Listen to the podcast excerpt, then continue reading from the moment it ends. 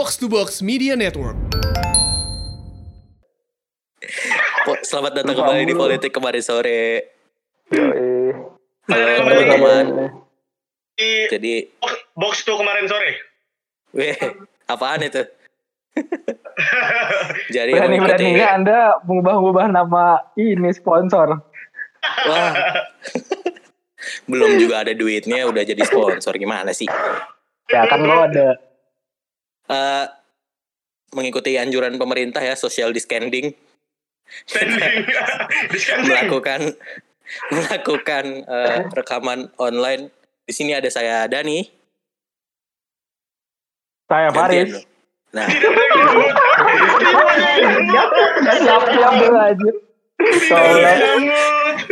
oh iya ribet ya.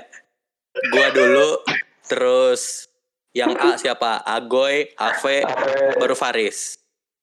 Oke. Abjad aja abjad. Di sini ada gue Dani. Sini ada gua Capricorn. ada gue apa? Ya Dan Allah. terakhir gue ada Faris. Ntar ya Riz ya. Ini V lo pakai mic mic mikrofon ini ya V karaoke karaoke gitu ya V ya. Gimana? Gue ya aja. Suara lo V parah dah. Ulang, udah lah ya, nggak usah ulang lagi lah ya. Salah, boleh, boleh. Eh, jadi, oh ya, selamat datang dulu nih kepada pendengar baru politik kemarin sore yang dari Box to Box Media Network. Selamat datang pendengar Box to Box. Selamat datang pendengar asumsi. Selamat Eh. datang pendengar podcast pojokan. Ya, kita mau state dulu di awal ya. Jangan berharap mendapatkan apa-apa dari podcast ini. Nggak ada yang baca dari kami. Jadi inti dari podcast ini adalah kita membahas hal-hal yang tidak layak masuk ke asumsi bersuara ya. Ini konten research. Ini konten research. Iya. Dan U23. Apa sidekick ini? Lebih jelasnya mungkin Faris akan membahas apa itu politik kemarin sore. Singkat aja, Riz. Oke, jadi teman-teman politik kemarin sore ini eh, podcast se- seru-seruan aja dari kita berempat. Eh, bahasannya kita bahas tentang politik, tapi kita mencoba untuk berkomedi juga di sini. Jadi eh, mohon hargai setiap usaha kami melucu. Menghargai. Apalagi Ini- saya. Belum ngasih apa-apa udah minta dihargai. Susah ya. Pejabat banget mental lo, Riz. Ya, kita kan Beda. kita kan apa ada aja. Nah, ke depan kita eh, akan bahasnya dua jenis, dua jenis eh, podcast. Kita akan bahas recent update, sesuatu yang terba- eh, terjadi yang terbaru di Indonesia, baik kegiatan politik, ekonomi dan lain-lain. Kita, eh, yang kedua itu kita mencoba untuk menggali lebih dalam apa yang kita tahu. Eh, jadi teman-teman sebetulnya juga boleh turut eh, membantu kita kalau ada usul yang ingin dibahas bisa di share juga nanti di medsos kita kayak gitu. Jadi bikin WA grup ya. Wah, bikin WA grup boleh boleh kita nggak mau kalah sama yang di sebelah sebelah lalu gitu ya walaupun sekarang sudah masuk ya apa di box to box Bandung line up gitu ya. Kita selalu berusaha untuk jadi lebih baik lah kayak gitu.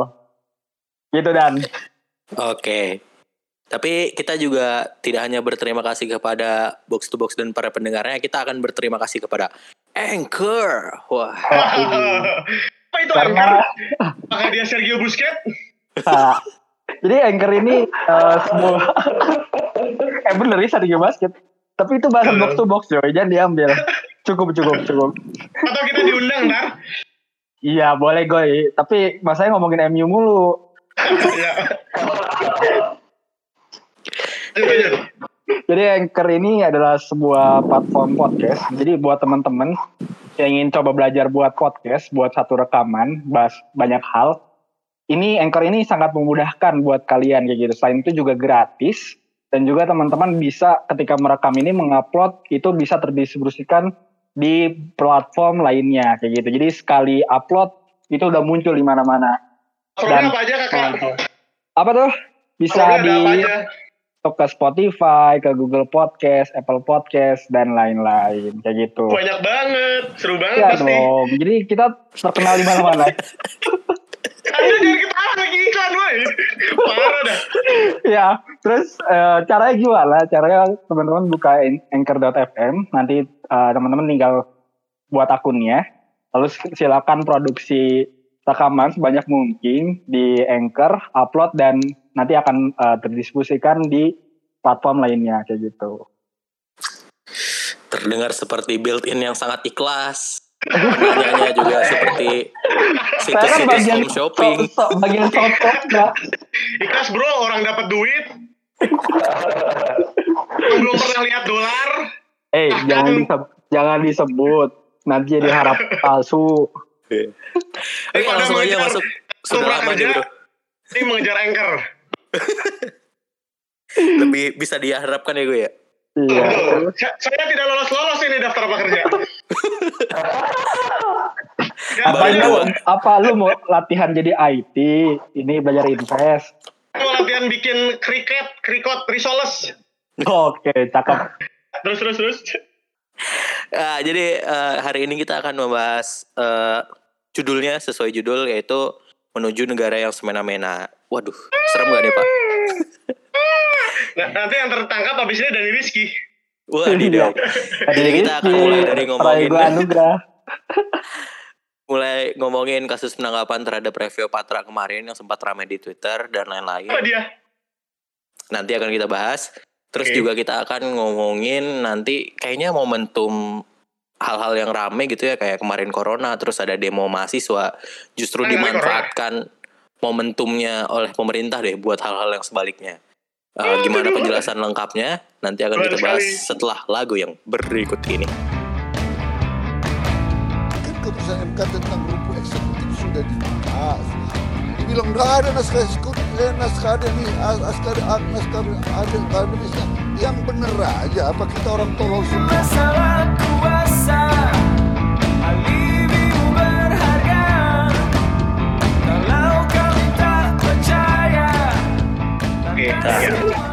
Jadi sesuai pembahasan tadi kita akan ngomongin dulu nih kronologi penangkapan Raffio Patra. Buat yang belum tahu Raffio Patra itu beliau seorang eh, peneliti di Open Government. Open Government itu eh, organisasi yang berusaha mendorong adanya transparansi eh, segala sesuatu yang dilakukan oleh pemerintah di dunia ini. Nah, Raffio Patra ini termasuk bagian dari Open Government di Indonesia. Kemarin Oh. Raffio Patra diamankan oleh polisi pada tanggal 22 April. Eh, kronologinya silakan Bapak Agoy. Jadi kronologi ini si Mister, Mister ya, jangan Mas aja lah ya, Mas. Eh, Akang, Akang. Soal orang orang lulusan Unpad kan dia ya. Ya, Unpad. Kang Raffio ini eh tadi dari tanggal 22 April eh, terus diketahui dibebaskan itu pada hari Jumatnya 24 April. Tapi tetap ditentukan dengan status sebagai saksi dalam dugaan penyebaran bernada provokatif lewat Oh. aplikasi W lewat aplikasi WhatsApp. Waduh. Nah, Jadi informasi awalnya, jadi si kronologinya itu terjadi pada saat eh, yang melaporkan itu dapat pesan di handphone yang isinya atau kontennya adalah untuk mengajak melakukan penjarahan nasional Waduh. di lusa tanggal 30 April. Pengen tahu Ya. dong gimana caranya mengajak kerusuhan nasional tuh pesannya nadanya gimana ya? Kayaknya temennya yang nyuri mobil waktu itu yang ada tato Avengers di Nyuri helm, nyuri helm ya. Iya betul itu dia. Jadi dari sana kemudian uh, dilakukan profiling oleh polisi ya untuk pengen tahu nih ini pesan dari siapa. Ternyata muncullah uh, apa namanya muncullah Nama si beliau ini. nama beliau ini dengan inisial RPA uh, atas nama Raffio Patra Asri. Terus diketahui dari sana ternyata posisinya itu uh, Kang Pravio ini lagi di Menteng di Jakarta Pusat. Langsung aja dari situ didatangi oleh polisi untuk mengamankan si Kang Raffio ini. Yang menarik tuh pas dari sana kronologinya adalah kejadian penangkapan. Nah, gimana tuh? Pas ke- kejadian penangkapan, Kang Raffio ini bisa menghindar. Gimana? Eh, jangan menghindar. dong gitu. Apa gimana? Dia menghindar, dia masuk ke dalam mobil temennya. Mobil Maksudnya temennya, apa? Didatengin polisi terus dia sembunyi gitu Nah. gimana? Lagi polisi dia kayaknya udah lihat dari jauh karena mungkin gerak-geriknya kelihatan ya. Bukan Ya ini iya apa mobil namanya? polisi. Heeh. Ya, kayaknya datangnya pakai gerobak nasi goreng ya. dia sudah mencurigakan. Bro, Nah, jadi- Nasi goreng. itu Gojek bro. Oh, Gojek Nah iya itu, ya. itu yang Intel serem. terbaru tuh Gojek bro. Gojek ya, iya. Jadi dia langsung lari ke mobil temennya. Temennya ini inisialnya RS. Ratna Sarumpait dong. Tidak ada RS lainnya di Indonesia. Kebetulan ini uh, warga negara asing. Ah, terus? Ya, jadi, jadi begitu uh, begitu udah masuk ke dalam mobil, terus dia sempet teriak bahwa kalian nggak bisa nangkep saya di mobil diplomasi. Hmm. Jadi sebagai uh, mantan mahasiswa hukum internasional apa hubungan internasional memang mantap ya ilmunya diaplikasikan. Luar biasa bro. Betul, betul sekali. Terus dari sana eh kita dibawa ke kantor polisi, terus eh, diproses. Si re- rekannya ini, si temennya ini, si RS juga eh, tidak di, tidak diproses ya karena dia warga negara asing, memang tidak bisa diproses. Emang sempat nunggu di Polda Metro Jaya buat 6 jam karena nunggu dijemput. Oh, Ah, kayak gitu. Dari sana yaitu di tanggal 22 ya. Terus eh, ada di Polda ya waktu itu tempatnya sempat eh, apa namanya siur ada di mana tapi di ini secara kronologi disebutkan ada di Polda Metro Jaya. Terus tanggal 23 Aprilnya hari Rabunya jam 12 siangan itu ada barang-barang yang disita atas nama Raffio yaitu ada handphone, ada laptop, sama ada KTP. betul. Di sini sih disebutkan uh, bahwa kita tahu dia melanggar pasal 28 ayat 2 Undang-Undang ITE ya. Ya, Hmm. Ya, seperti biasa. Tapi akhirnya hari Jumat uh, Raffio itu dipulangkan tapi statusnya tadi sebagai saksi. kalau penangkapan-penangkapan asal kayak ini tuh polisi minta maaf gak sih? Kenapa asal? Tadi Anda dengar sendiri Raffio berusaha kabur ke mobil temannya. Secara kronologi, kronologi tadi itu sangat struktural ya. Struktural bro. Tapi nggak mungkin memang- generik dong. Pasti itu original. Nah, ini memang uh, versinya polisi. Jadi Kamu buat yang belum dengar, uh, sebelum kita mengulas, ini kita ulas dulu versinya polisi. Ya, Uh, supaya tapi dua saya- sisi kan. uh, yang saya curiga dan, Ya. ini Anda bilang kan RS itu Ratna Sarumpayat. Ah, Tapi, tapi gue bilang dia bukan. lagi dia? Uh, tapi gue bilang bukan karena siapa dia tuh? karena dia ini apa namanya warga negara asing. Oh. Uh, Terus saya mikir warga negara asing inisial RS, oh paspor Arab Saudi, Rizik Syihab dong. Jadi dia ditangkap karena berteman dengan Rizik Syihab. Oh, hati Anda Iya, hati-hati asal lagi sebut-sebut ya, nama itu. ITE ya. Makanya, jadi kita tahu ya sekarang clear ya bahwa Sekarang salah berteman clear. aja, salah berteman, Salah berteman, Ini betul ya. betul. salah berteman. asal apa membantu membantu buronan ya Pasal berteman dengan orang tidak asik, V. Betul. Nggak, tapi kan memang ada kejanggalan-kejanggalan kan, Goy. Satu katanya betul. yang ngelaporin itu kalau nggak salah katanya Kapolres Tapanuli Utara. Anjir jauh banget. Tapanuli Utara itu di Sumatera, Pak. Mm-mm. Jadi Tapi, rumah, katanya tapi rumahnya di Menteng. oh enggak, Enggak. justru rumah Rafionya mungkin di Menteng. Jadi Enggak, si enggak, ya. Kapolres ini nerima kabar bupatinya, Bupati Tapanuli Utara itu nerima semacam forwardan si ini tadi pesan ayo ya. bacain pesannya deh gue gue ketawa ya intinya pengajakan penjarahan karena Hari Kebangkitan Nasional ya. Ya gitu jadi? Kebangkitan krisis nasional? sudah Hari apa sih di Global krisis sudah ini ini gue baca ini gue baca ini Ah, iya iya. krisis sudah saatnya membakar tanda seru ayo kumpul dan ramaikan 30 April aksi penjarahan nasional serentak Buset, aksi penjarahan nasional serentak coy Benar. Ini semua kenapa? toko yang ada di dekat kita bebas dijarah di sama dekatnya nggak dikasih spasi di dekat wadidaw Ini bahaya nih. Tung Ivan Ladin nggak Ada- baca. ada omongan Haris Azhar yang lucu banget jadi dia ngomong eh, Jokowi Ma'ruf tuh aja nggak bisa menang sejawa ini Raffio Patra bisa ngerentakin orang ngejarah se Indonesia jago juga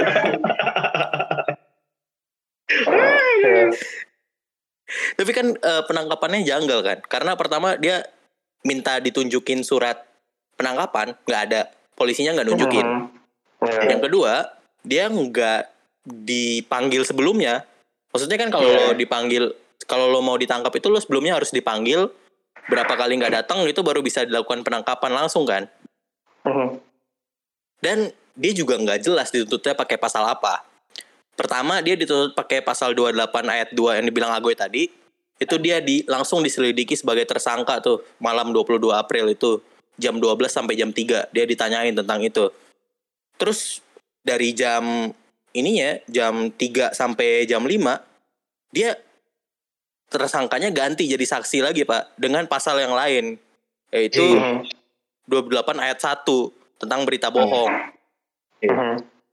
Di Jadi- undang-undang yang sama ya. Undang-undangnya sama, tapi pasalnya beda, terus statusnya ganti-ganti, terus keberadaannya disembunyikan. Karena sebenarnya eh, Bang Raffio ini malamnya itu udah koordinasi buat sembunyi di rumah aman. Karena dia se- tanggal 21-nya itu udah sadar Iya. kan ada yang Ya. eh ya tanggal 22 siangnya dia buka WhatsApp sudah sadar WhatsAppnya diretas dia ngubungin teman-teman safe safety net Mhm. safe net ya safety net Net, safe net. net Safe Safety net. safety kandinet. terus dia juga ngubung eh, teman-teman safe net ada yang mencari eh, jejak peretasan di WhatsAppnya melalui menghubungi pihak WhatsAppnya ditemukan jejak peretasan. Jadi di awal dicurigai kalau yang ngirimin pesan itu bukan dia. Dan gue cenderung percaya sih maksudnya gimana ceritanya orang open government ngirimin pesan anarko yang narasinya kayak gitu gitu? Karena ideologi berbeda ya. Maksudnya diksinya krisis sudah terjadi ini tuh kayak orang udah pakai sepatu Air Jordan celananya oke H&M bajunya kaos Gerindra gitu enggak Terus dia bilang juga kalau eh, polisi itu udah udah koordinasi sama eh, RP gitu, jadi udah ngasih tahu RP-nya duluan polisinya itu. Tapi Oh, iya. anehnya adalah anehnya adalah jadi si apa tuh namanya si Raffio ini udah ada di rumah sebenarnya ada udah ada di udah ada di kediamannya ketika itu tapi polisi nangkepnya itu nggak ketika dia di rumah. Tapi ketika dia udah masuk ke jalan ke jalan yang besar gitu. Semacam di Oh. semacam, semacam sengaja. Ditungguin ya? Iya semacam sengaja agar bikin make a scene gitu loh. Sengaja agar menimbulkan keributan gitu kayaknya. Iya karena memang sambil eh, di, sambil dibentak-bentak juga kan betul Iya, betul. dan katanya kata penjaga kosnya memang dari siang sudah diintai kan iya yang yang lebih lucunya lagi ini ada jadi pukul 5 ini kan penangkapan polisi itu pukul 9 ya Mhm. pukul Betul. 5 sore udah ada artikel yang naik di SeaWorld Wah, artikel apa itu? tentang penangkapan dan dalang dibalik perencanaan kerusuhan tanggal 30 April. Iya. Jadi sebenarnya artikelnya itu dipublishnya itu jam tengah malam setelah penangkapan.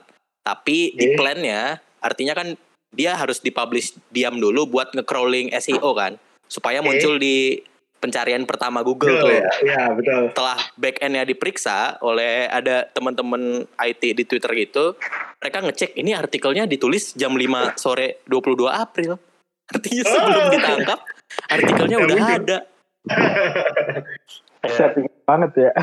Tidak mungkin Di- dong polisi membocorkan. Polisi loh. Tidak mungkin dong.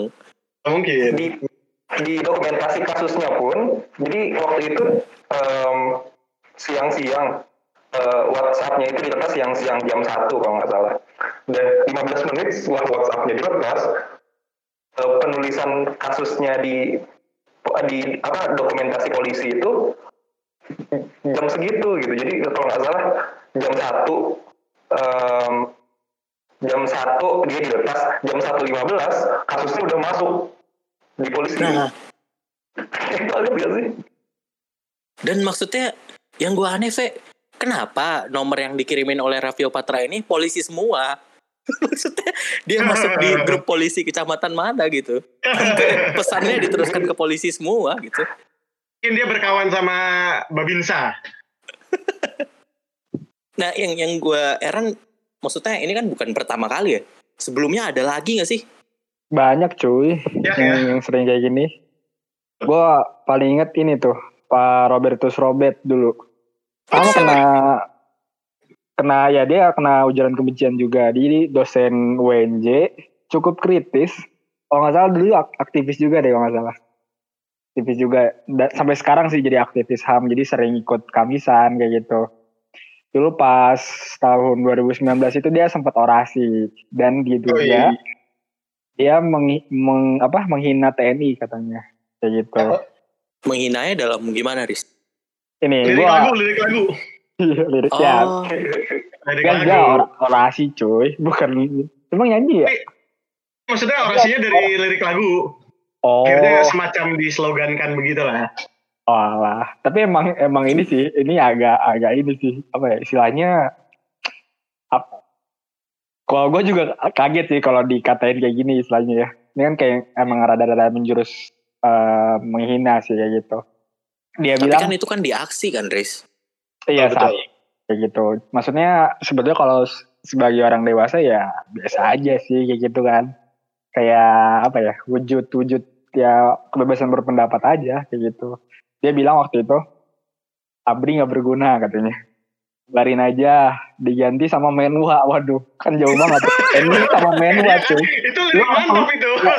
Aduh, Nggak jelas, nggak jelas. Iya, level dewasa terus level kampus gitu ya Menwa. Terus di akhirnya di- lagi kalau perlu diganti sama Pramuka. Walah, Pramuka. cuy. Pramuka apa? ya, pramuka. Jaga pertahanan. Pramuka yang eh, Bayangkara tuh. Emang ada ya? Gak hafal Iya, gue. mereka- Yang, yang apa tuh? Aduh, gue lupa namanya. Kayak saka-saka gitu. Iya nggak sih? Saka Bayangkara atau saka apa gitu. Cuma pramuka sampai SD doang nggak lulus maaf. Masuk ke belum masuk ya ke siak ya. Ada ini nih Pak. juga nih. Tapi dulu pramukanya Sabtu ya, saya milih tidur dong. oh iya betul. Salah anda berarti. Iya. Terus siapa lagi, Riz?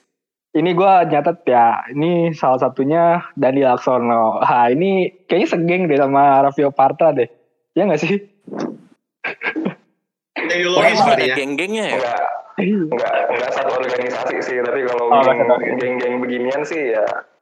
Iya satu di, di dimasukin satu kotak aja sama Abri. Iya, betul. kan karena di Twitter sebagai musuh ya, Fe? ya? Iya. Abri kan cuma pemerintah dan non pemerintah ya. Loh ya, Abri udah bubar, maaf ya, Abri udah bubar. Kotaknya Abri Abri, udah itu bubar. dulu. Ya, kotak Iya, Abri, iya. iya. kita analogikan saja Abri. Ya betul. Ya, dan dulu kalau Dani Laksono tuh ini sebetulnya da- aktivitas panjang dia sih, nggak nggak dalam satu kegiatan sebetulnya. Udah udah udah diincar juga sih kayak mirip-mirip Raffio Patra lah kayak gitu. Karena dulu dia memperjuangkan soal isu Papua kayak gitu. Oh, berarti kalau Dandi ini lebih ke orangnya yang dibenci ya, bukan perlakuannya ya. Bisa jadi, bisa Karena jadi. kegiatannya Nggak. sejak lama. Itu berarti Iya. kan perbuatan kan? Iya, Lebih karena karya ya, karya. maksudnya kan dia waktu waktu penangkapan itu emang lagi rame kan di bulan-bulan sebelumnya kan lagi rame soal seksi killer kan waktu itu Dan yang itu dianggap bertepatan pilpresnya sih kalau Dan- Dandi. enggak Ya, dia enggak setelah pilpres penangkapannya Oh, Sebelum dong. Hah? Sebelum Enggak. bukannya? setelah Enggak seksi killernya sebelum pilpres. oh iya seksi killer sebelum pilpres penangkapannya itu masih di tahun 2019 tapi di bulan September gitu jadi tapi kan waktu habis pilpres pun kan masih masih ada be- beberapa kali penayangan ulang gitu kan seksi killer itu juga sempat nambahin apa sih ada Dirilis, dirilis di YouTube yang full ya. Iya yang fullnya yang yang di apa nggak di cut gitu kan. Dan emang tau lah tiap tiap di Twitter apa pun di komentar kan dan dikait-kaitkan dengan dengan yang dia perjuangan selama ini kayak gitu. Khususnya soal Papua lah kayak gitu. memang dari tiga orang ini memang terkesannya dari tweet-tweetnya agresif semua kan. Iya. Yang gue bingung, pemerintah. nah yang gue bingung, ternyata nggak hanya yang agresif pak. Kalau ada yang ingat Ananda Badudu, Hmm. Oh kan itu yang kemarin ya yang kalem kan orangnya. aksi besar ya iya. Iya, iya. Iya, September ya. Itu cuma ini? Ananda Badudu gue? cuma ini loh. cuma Dia galang dana, ada. organisasi ambulans ambulans ketika lagi aksi dia tuh cuman Iya, cuman Benar. organisasi ambulans doang waktu itu dia kan cuma ngegalang dana kan iya lewat nggak bisa dan ngatur cash flow sebenarnya. Kan menurut polisi isi dari ambulansnya batu. Tidak ada menghubungkan titik ke titik saja. Jadi kalau anda itu dicurigai duitnya bukan hasil galangan semua, tapi ada pihak yang naruh duit ke dia gitu. Yes, ya, yes. Hmm. Tapi Ananda, eh, Robert, terus tadi eh, Oh. siapa lagi tadi ya? Dandi, terus Raffio, semuanya itu dipang di belum ada pemanggilan, langsung ditetapkan tersangka dan dijemput paksa gitu kan. Nah gue jadi kayak Iya. ngelihat gitu, ini kayak momentum gak sih kayaknya?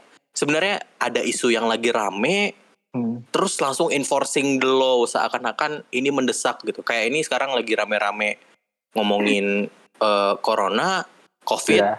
terus momentumnya dimanfaatkan oleh si bapak-bapak silop ini untuk nyikat Raffio Patra gitu. Menurut Silop. kalian ada ada kemungkinan ini bener gak sih maksudnya dimanfaatkan untuk jadi jenjang yang lebih tinggi surveillance state misalnya? Sebenarnya menurut gue kalau berkaca kepada Dandi ataupun Ananda Widodo sebenarnya dalam Indonesia ini dalam kondisi apa pun polisinya polisinya udah semena-mena sejak awal gitu sebenarnya gue ya. Oh, there's a hot take right there. Gue Boleh ganti jadiin judulnya? pin, Ve. Boleh ganti. Ini gue ini gua potong, gua Kalau- pin, masuk ke highlight box to box yang 15 detik. Masuk di Instagram box to box yang 17.000 followers. Dadah, Indonesia. nanti gue diciduk juga nih gimana sih Cuman apa-apa. Temen gue, kalau udah udah situasi pandemi kayak gini yang lebih mudah adalah kayak em, otoritas akan lebih mudah lebih mudah untuk nemuin kita. Karena udah nggak boleh ke mana-mana. Kalau di beberapa negara itu kan ya udah cukup banyak yang pakai udah cukup banyak yang pakai apa tuh? Pakai lokasi gitu kan. Kayak pakai penanda lokasi gitu buat buat iniin personal location data lah gitu segala macamnya. Jadi ya emang dengan dengan rekam jejak Indonesia yang kayak gini penegakan hukumnya sangat-sangat berbahaya sih menurut gue pandemi pandemi covid ini buat hak asasi manusia dan individual liberty ya menurut gua eh, ya tentang penegakan HAM, tentang penggunaan polisi dalam jalankan konstitusi yang ada di Indonesia. Kalau kita ngambil contoh Ananda Badudu, kita ambil contoh Dandi Laksono dan Robertus Robert, memang itu sudah masalah yang di awal muncul ya dan cukup dan memang kronik. Ya, maksudnya ya kita ya kita bisa sebutkan panjang ke belakang siapa saja orang-orang yang ditangkap dengan cara yang mirip-mirip polanya seperti tadi. Tapi maksudnya kalau untuk ngambil connecting the dot bahwa kejadian ke belakang juga bagian dari upaya menuju surveillance state agak masih jauh. Tapi Kenapa? Masih jauh. Parameternya apa tuh, Pak? karena kondisinya surveillance state artinya kondisi pada eh surve- sorry ya surveillance state adalah kondisi pada saat eh, semuanya berusaha untuk dikontrol. Ya, satu. Terus? Ya, eh ngomong-ngomong kita jelasin surveillance state dulu kali, ntar nanti banyak yang nanya-nanya lagi. Ya, gue juga agak nggak tahu tuh. Jangan terlalu terbuka dong, Riz. Enggak, tadinya tadinya gue pikir lo mau satir gitu gue. Nyebutin ciri-ciri yang mana ciri-cirinya sudah terpenuhi. Secara itu iya. Tadinya gue mau ngejokes kayak gitu. Gue pikir lo mau ngejokes ke arah sana. Secara itu iya. Cuman di tengah pandemi ini yang mau gue coba tarik surveillance state-nya yang dipakai adalah pakai pattern emergency state. Ah, iya benar-benar. ya Kayak gitu. Jadi kalau secara surveillance state oke lah emang udah ke arah sana dari dulu. Memang tren dunia juga sedang menuju ke arah sana somehow. Tapi eh, pattern yang lagi hits banget nih karena sekarang pandemi itu adalah surveillance state dengan menggunakan metode emergency state. Yang mana adalah jelaskan dulu. Di mana emergency state atau gampangnya di kita itu kondisi darurat dari suatu negara levelnya nasional. Daruratnya macam-macam. Kalau kita baca di undang-undang mungkin kemarin sempat rame ada tentang darurat kesehatan, ada darurat sipil hingga paling Oh, tinggi iya. darurat militer. Hmm. Kejadiannya contohnya super semar ya. Iya iya iya iya. iya. Aduh, pas banget. Mungkin mungkin kayak gitu. itu yang kemarin sempat itu mau darurat sipil ya, iya nggak sih? Ya, darurat sipil. Tapi cuma Tapi dua hari di cancel. Mau sayangnya sipil, habis itu langsung di cancel. Ya, Betul. Karena ternyata tes the water tidak ba- tidak baik. Untuk masyarakat atau untuk- tes dua ternyata tuh gampang banget. habis itu bisa ditarik lagi gitu. Sotoy banget. darurat sipilnya juga digagalkan sama DPR kan ya? Kayaknya belum sampai DPR udah ditarik duluan deh. iya. Oh, iya. Karena mereka Cuman- ganti dasar hukum kan. Iya. Betul. Akhirnya pakai eh, apa namanya peraturan pemerintah. Akhirnya sekarang muncul jadi PSBB ya. Ya. Iya. Ya. Jadi kalau gue simpulkan, kan gue belum banyak baca tentang surveillance state nih. Surveillance state itu negara di mana semua muanya dikontrol kalau menurut lo tadi Goy. paling gampangnya seperti itu. Dan itu kondisinya berlangsung secara lama. Kalau surveillance state, maksudnya itu kondisi yang tetap seperti itu. Ya dan bentuknya pun bisa semu, bisa tidak, bisa nyata gitu ya. Oh, kalau semu itu contohnya China mungkin ya, yang pakai apa itu nyata? Pikir itu nyata ya? Oh nyata itu ya. Oh gini gini, Cina itu di- dituangkan dalam perundang-undangan ya. Artinya kita Oh iya bisa. betul kalau Cina ya. ha. Artinya itu nyata. Jadi contoh tidak nyatanya adalah Korea Selatan. Ya, Hmm. Kenapa Korea Selatan? Korea Selatan saat ini adalah salah satu negara yang menghadapi pandemi eh, corona COVID-19 tidak menggunakan lockdown. ya Hmm. betul.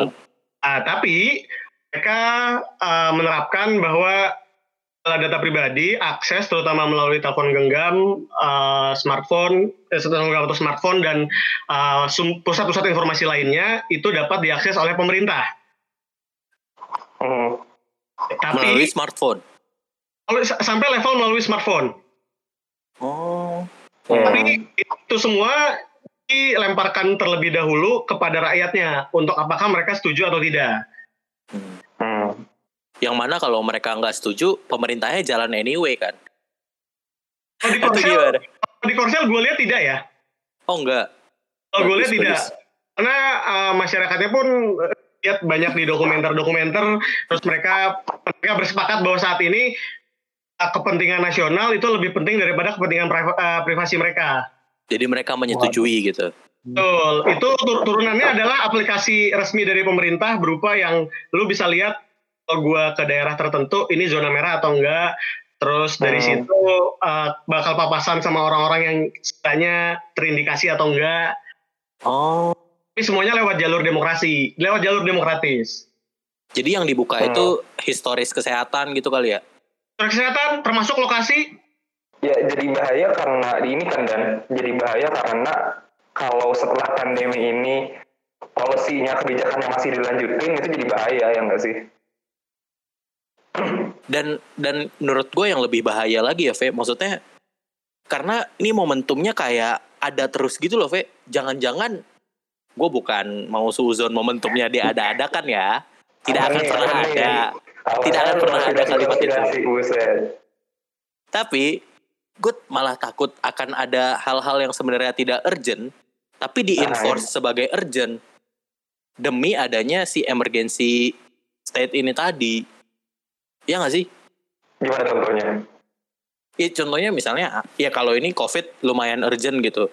Besok Hmm. misalnya ada peristiwa apa yang di blow up secara berlebihan, media Hmm. ngeliput, terus di belakang kita enforcing sesuatu. Gue nggak Ah. berani ngasih contoh sih.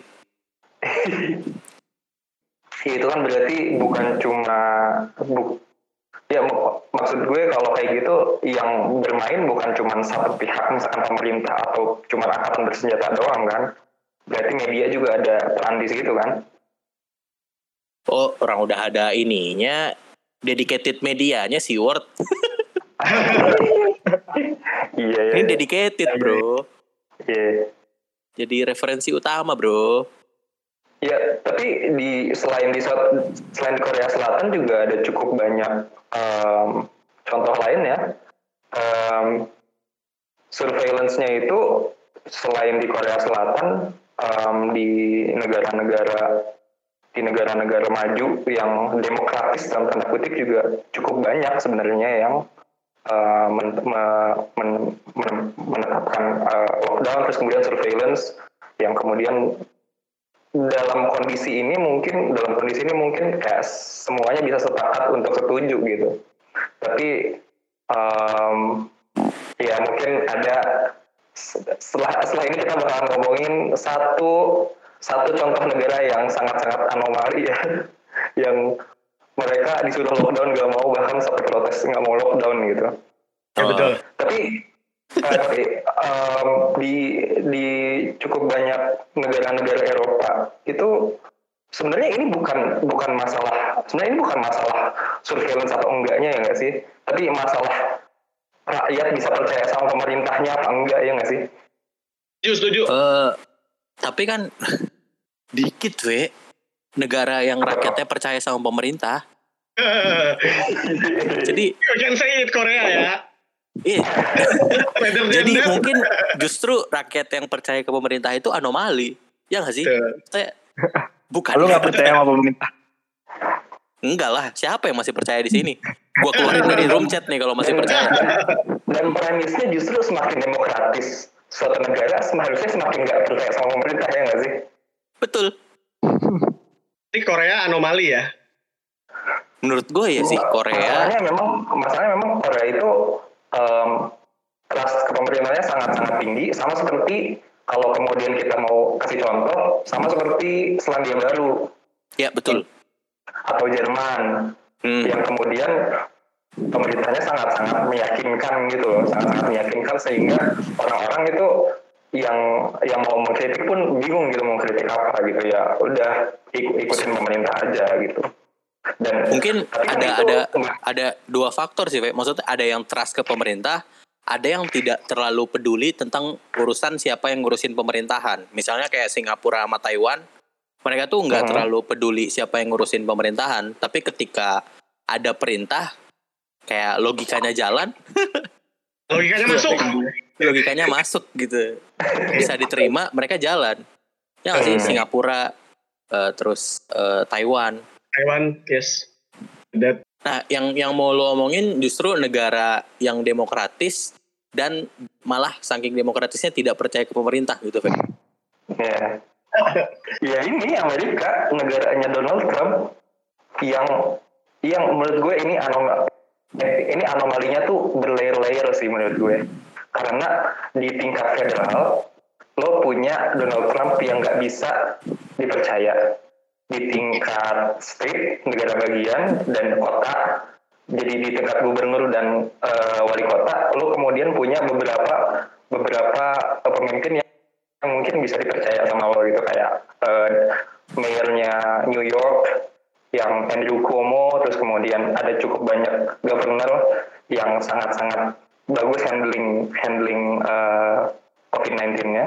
Tapi kemudian justru karena apa karena Donald Trump orang-orang yang pendukung Donald Trump justru nggak suka sama governornya yang sebenarnya bisa dipercaya. Jadi kayak anomali banget. Eh, gue nggak gue nggak ngerti layernya banyak banget.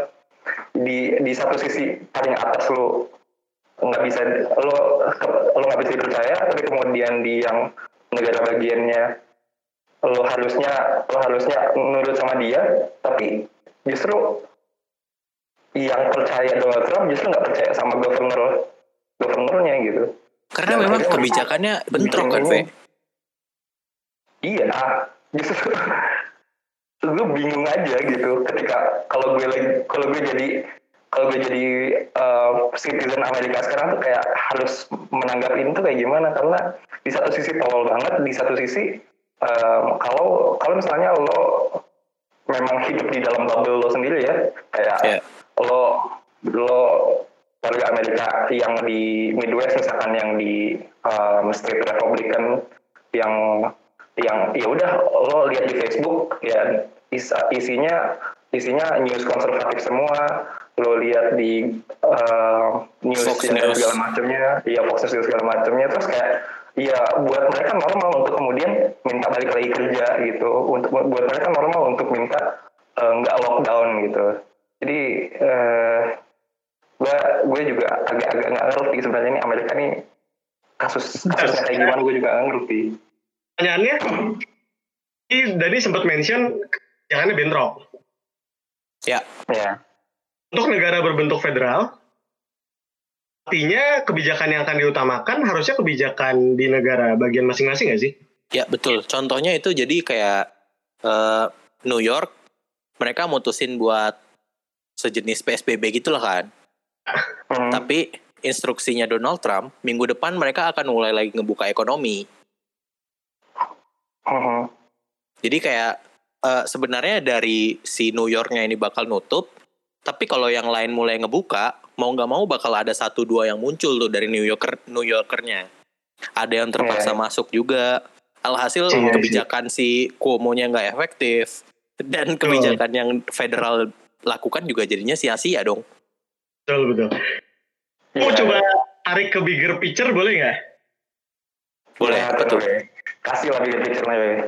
Bigger picture-nya adalah ini kan kita tahu pemimpin-pemimpin sayap kanan belum yang yang belum tahu sayap kanan itu apa bisa dengar di podcast episode-episode sebelumnya dari kita ya.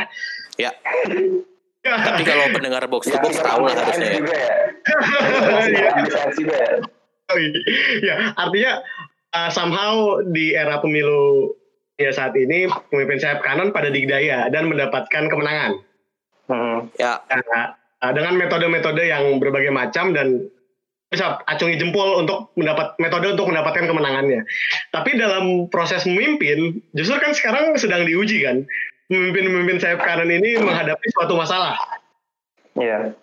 Nah, dan menurut gue ini tuh nunjukin bahwa ada ada inkapabilitas dari pemimpin-pemimpin sayap kanan ini yang ternyata terbukti pada saat mereka udah menang dan ternyata diuji oleh suatu ya ujian level global ya. Mereka pada chaos. Hmm. ya. Yaudah, oke. Jadi gue mau coba masuk dari contoh negara lainnya yang secara eh, ciri-ciri itu mirip sama Amerika. Meksiko. Eh, kebetulan gue mau ambil contohnya Brazil. Ah. Nah, Jadi sistem pemerintahannya parlementer, Hmm. tapi bentuk Hmm. negaranya federal. hmm. Jadi yang terjadi kita tahu bahwa pemenang di Brazil itu Bapak Jair Bolsonaro. Hmm, betul. ya. Menghadapi pandemi ini, itu kemudian mencoba untuk ngajuin ke Kongresnya supaya bisa dapat status emergency state. Tapi sayangnya gagal. Oke, Nah dari sana karena udah gagal, nggak langsung tiba-tiba eh, apa namanya respon dari Pak Presiden ini, Bolsonaro ini terhadap virus corona itu berubah. Yaitu Awalnya Nah, responnya berubah menjadi ya berusaha untuk menyatakan bahwa corona ini bukan virus yang berbahaya. seperti terawan ini hanya flu biasa. Sekali, mirip lagi kan dengan kita. hmm. Bahkan kan yang kemarin sempat ramai adalah itu kan punya akun Twitter pribadi seperti presiden kita juga ya. Ya, si Pak Oh. Bolsonaro ini. Betul. Itu konten di akun Twitternya di take down sama Twitter sama IG. Bayangin, dia bikin konten di ini pribadi di, di take down karena Setara akun-akun alter. betul sekali. Masalahnya ada mukanya kan, ada verified-nya lagi. karena dia bikin konten menyatakan bahwa satu terus ini tuh bisa beres dengan cara minum suatu larutan namanya chloroquine. Oh, itu kayak Bapak Presiden siapa ya yang ngomong kayak gitu Tahu ya? ya. Sepertinya mirip-mirip. Terus dia bikin hashtag baru. Apa tuh? Hashtagnya adalah back to work. Jadi kan biasanya work from home. Dia bikin hashtag ini back to work. Jadi mari kita bekerja kembali. Eh, mari kita kembali untuk eh, seperti biasa saja karena ini tidak ada apa-apa. Mhm. Dan dari dari hal ini tuh meresahkan para governor dari setiap negara bagiannya. Ya. Sampai terakhir kemarin eh, di, di Brazil kalau gue nggak salah itu ada 29 negara bagian. Akhirnya 27 kepala negara bagian memutuskan untuk bikin petisi yang menyatakan bahwa Bolsonaro nggak boleh gini lagi. Kalau enggak diapain? Lingkan. Nah, sejauh ini sih ada apa-apa ya. Cuman sepertinya kita tahu kan sebenarnya kebijakannya sama seperti di Amerika bahwa kebijakannya sebenarnya terpusat di masing-masing negara bagian kan. Eh tapi Hmm. kalau Amerika tuh kan house-nya sama eh, Sama presidennya beda ini tuh beda partai. Kalau di Brazil gimana? Brazil kebetulan dari Satu partai. akhirnya waktu itu gue lihat itu sih cukup beragam ya. Yang dominan. Akhirnya kalau gue lihat karena agak cukup rata. Cuman yang diperkuat sama Bolsonaro ini adalah jajaran menteri-menterinya. Oh iya iya. Ya, jadi kayak dia tuh banyak milih ya, sebagai contoh menteri kesehatannya dia ambil yang konservatif dan Militer juga enggak. Pak Putranto ya. ya, jadi milih yang konservatif, eh, milih yang ada cukup bau-bau juga sama yang pseudoscience. Tapi untungnya di tengah pandemi ini dia bergerak sesuai bidangnya sih. Ah, Ya, seperti itu. Tidak seperti menteri kita yang dapat ranking terakhir dari AV ya. Tapi baru aja baru aja mengundurkan diri bukan ya? Oh iya. Sih? Serius Belum? Enggak, bukan, bukan, bukan, bukan Terawan, tapi yang menteri yang Brasil. Brazil, iya, menteri yang Brazil itu. Betul, karena dia sepertinya sudah merasa Kerja terlalu sendirian nih gue gitu. bertentangan jauh sama kode etiknya dia bidang kesehatan. Sebagai dokter. Oh iya. Oh enggak, menteri Betul. kesehatan, menteri kesehatan Brazil itu dipecat sama Bolsonaro. Yang mengundurkan diri itu adalah menteri eh, Menkumhamnya, menteri hukum dan hamnya kalau nggak salah. Itu mengundurkan diri. Nah, memang tantangannya Bolsonaro bahkan sekarang udah muncul dari dalam kabinetnya juga ya, dalam menghadapi pandemi ini ya. Mhm. Jadi emang ini rada ngaco sih. Cuman aku pengen lempar ke kalian. Kan kalau lihat pola-pola tadi yang kita bahas dari Amerika, di Brasil, itu mirip-mirip di kita juga gak sih? Oh tadi itu bukan ceritain tentang kita ya? Gue kayak refleksi sendiri gitu loh. Kayak auto ya Bapak refleksi. Agoy? gue tuh curi, gue tuh curiga ada grup WhatsApp isinya tuh negara-negara yang pemimpinnya sayap kanan terus kayak bro pakai cara ini aja bro. Kayaknya di Brazil Jokowi deh bro. ya? Jokowi ini ya? Tuh, kayaknya dia inside forward, inverted winger kayaknya. Luis Nani dong. Agak-agak nusuk ke dalam lah. Iya, tapi emang menurut gue bahayanya pemimpin pemimpin pemimpin populis sayap kanan ini adalah eh, mereka itu menang menang election, menang eh, menang pemil- pemilihan suara itu karena populisme mereka kan. Ya. Tapi ketika governing itu sama sekali nggak nggak ada isinya gitu. Ya karena menang pemilu dan menjalankan kepemimpinan itu kan dua hal yang berbeda kan. Iya. eh.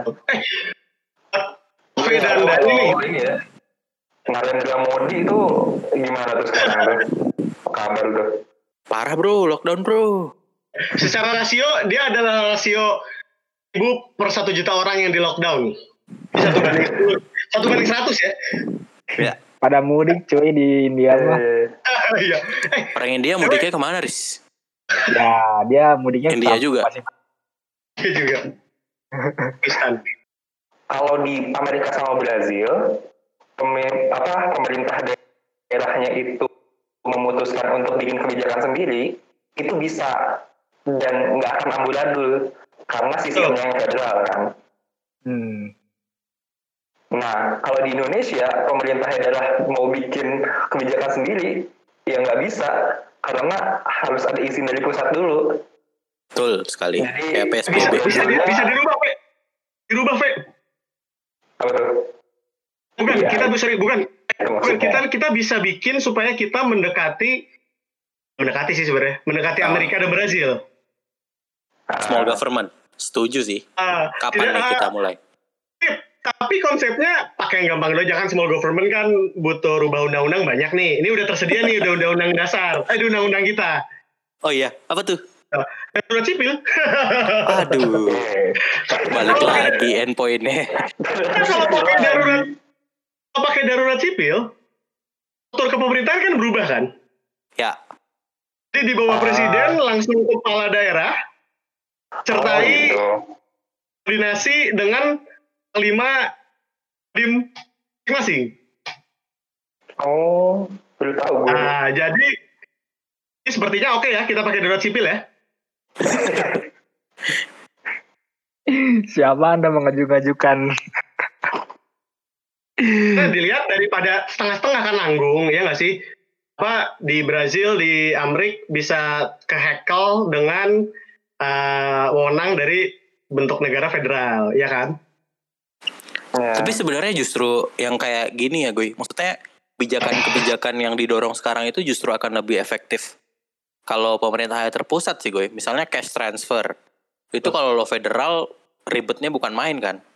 Ah iya betul. Trump itu kayak sekarang lagi ngomongin udah cash transfer yang ngurusin gua aja. Kalau diambil masing-masing tuh ribet gitu. Betul. Kayak BLT Jakarta misalnya. Kan diambil sama pusat semua, DKI fokus di eh, apa sih yang penyediaan sembako gitu-gitu. Yang duit udah pusat aja yang megang, DKI nggak usah megang kali kan. Hmm. Karena akan ya kayaknya ada ada ada positifnya juga si pemerintahan terpusat ini di kala emergensi kayak gini. Hanya pemerintah pusat tuh tidak menunjukkan progres untuk bisa kita percaya sih. Ya sih? Emang lo nggak harus percaya, gue. Tapi maksudnya eh, Ridwan Kamil bilang Ya. data COVID-19 Nih lo bila- ngutip Ridwan Kamil udah izin Faris belum? sekarang Kenapa harus izin ke gua? Oh iya. Ada kemarin sudah berubah. Kenapa harus izin RK ke ya? gua? Iya tetap RK. Masalah tentang keterbukaan data. Itu aja ngebuat kita ngenyit, apa mengenyer, mengenyer, Hmm, dahi. Ya. Kita sempat baca tulisan Rafio nggak di Tirto? Yang mana? Judulnya satu. Eh, Yang- judulnya tentang eh, bukan data dari BNPB lah intinya terkait dengan data corona. Oh iya itu tuh. Gila sih. Apa Riz? Ceritakan dikit dong. Gue nggak baca nih. Enggak sih, gue juga baru baca judulnya. Tapi enggak masalah masalah transparansi kan memang udah udah dari dari awal kan. Kita lihat uh, berbagai penolakan apa ya terlihatnya seperti penolakan pemerintah untuk mengakui kondisi kita yang sudah mungkin udah udah tersebarnya sejak bulan yang lalu mungkin gitu ya. Sejak kan Maret ya mulai ada apa Ya, PFA dan sebagainya. Padahal mungkin Februari itu udah udah mulai menyebar dan sebagainya kan. Banyak forum-forum banyak kegiatan apa keramaian. Kita nggak pernah tahu kan. Dan ya lu tau lah sikap pemerintah gimana gitu kan tapi di ujung kan ngaku mereka Riz. ya akhirnya ngaku kan itu yang aduh. Ngapain sih? Iya, iya. udah ngaku. Nggak maksudnya Nggak, ngapain mempersulit hidup sendiri sih? Iya ya. iya ya, ya itu makanya kan pertanyaannya eh, Bapak Menkes ini apa sih maunya gitu kenapa dia saking menutupinya gitu Ya boleh diteruskan Bapak Agoy. Saya mau meneruskan apa ya? Udah nih. ini artikel Raffio artikel Raffio Eh, iya, jadi intinya inti dari tulisan si Raffio ini adalah bahwa BNPB menawarkan metode Hmm. dalam membaca data statistik 19. Ya. Nah, dari sana eh, mereka tuh ngasih data bahwa ini loh ada jumlah kematian, jumlah kematian. Tapi sayangnya kan jumlah kematian tuh kalau kita lihat misalnya ngebandingin kematian kan berarti terbesar sekarang ada di Amerika dong. Ya betul. Nah, tapi kan nggak bisa ngelihat data cuman gitu doang kan, harus ada banyak perbandingannya. Nah, Ya. BNPB menawarkan untuk melihat jumlah kematian per jumlah penduduk. Oh, proporsi. Ya. porsi tapi untuk men- untuk menyatakan bahwa kita tidak dalam kondisi yang parah tapi kan Ya. hitungnya harusnya Itu kan tidak rekayasa begitu statistik. betul sekali Tapi Amerika tuh ada yang parah sih gue. Maksudnya rekayasanya tolol. Aduh. Jadi mereka bikin grafik gitu eh, timeline kan hari per hari. Kalau kan di sudut apa maksudnya di sumbu X itu yang mendatar itu kan ada tanggal tuh tanggal 16, 17, 18, 19 gitu kan. Hmm, Di sumbu tegaknya ada eh, jumlah korban. hmm, Jadi si yang direkayasa sama mereka adalah si sumbu tegaknya ini jala, eh, deltanya selisihnya nggak nggak sama gitu. Misalnya dari 50 loncat ke 100, 160, 270 gitu. Jadi angkanya nggak beda-beda tuh. Kalau bikin grafik kan harusnya sama tuh 50 50 50. Apa Di mereka begitu ya? deltanya dibedain, jadi kurvanya tidak terlihat menanjak. Oke. Jadi kurvanya terlihat landai. Oh iya iya iya iya. Jadi di tanggal-tanggal tertentu angkanya itu deltanya disesuaikan jadi kurvanya terlihat wah tidak ada eksponensial pertumbuhannya. Mantap. Lagi-lagi kita melihat kiripan Gejala yang sama di Indonesia ya. Tuh, jadi Jokowi saya apa pak? Tapi ini udah panjang sih udah sejam untuk menutup ini kita ingin ngasih pesan yang bisa diterima oleh ini aja deh rakyat secara umum. Jadi tadi ngomongin Amerika ya, eh, kan mereka bikin gerakan buat itu ya demo kerja kembali back to work gitu-gitu kan gue. Iya. Gokil. Pemimpin demo itu hari ini positif corona. Asli. Asli. Serius, Serius. Tadi gue ngeliat beritanya di 9gag di Twitter. Eh, berita kenapa dinaik ya? Dan jangan disebut. Enggak, tadi tadi ada yang retweet gue. nendek. Iya. Gue buka aja ya. Baru tahu ternyata Dani main geger ya. Ah, udah ya, itu aja. Udah sejam lebih nih, Pak. Iya. Iya. Ngomong sih? semua. Terima kasih teman-teman. Siap darurat sipil. Eka. Siap-siap darurat sipil dan social distancingnya. Spending, di spending.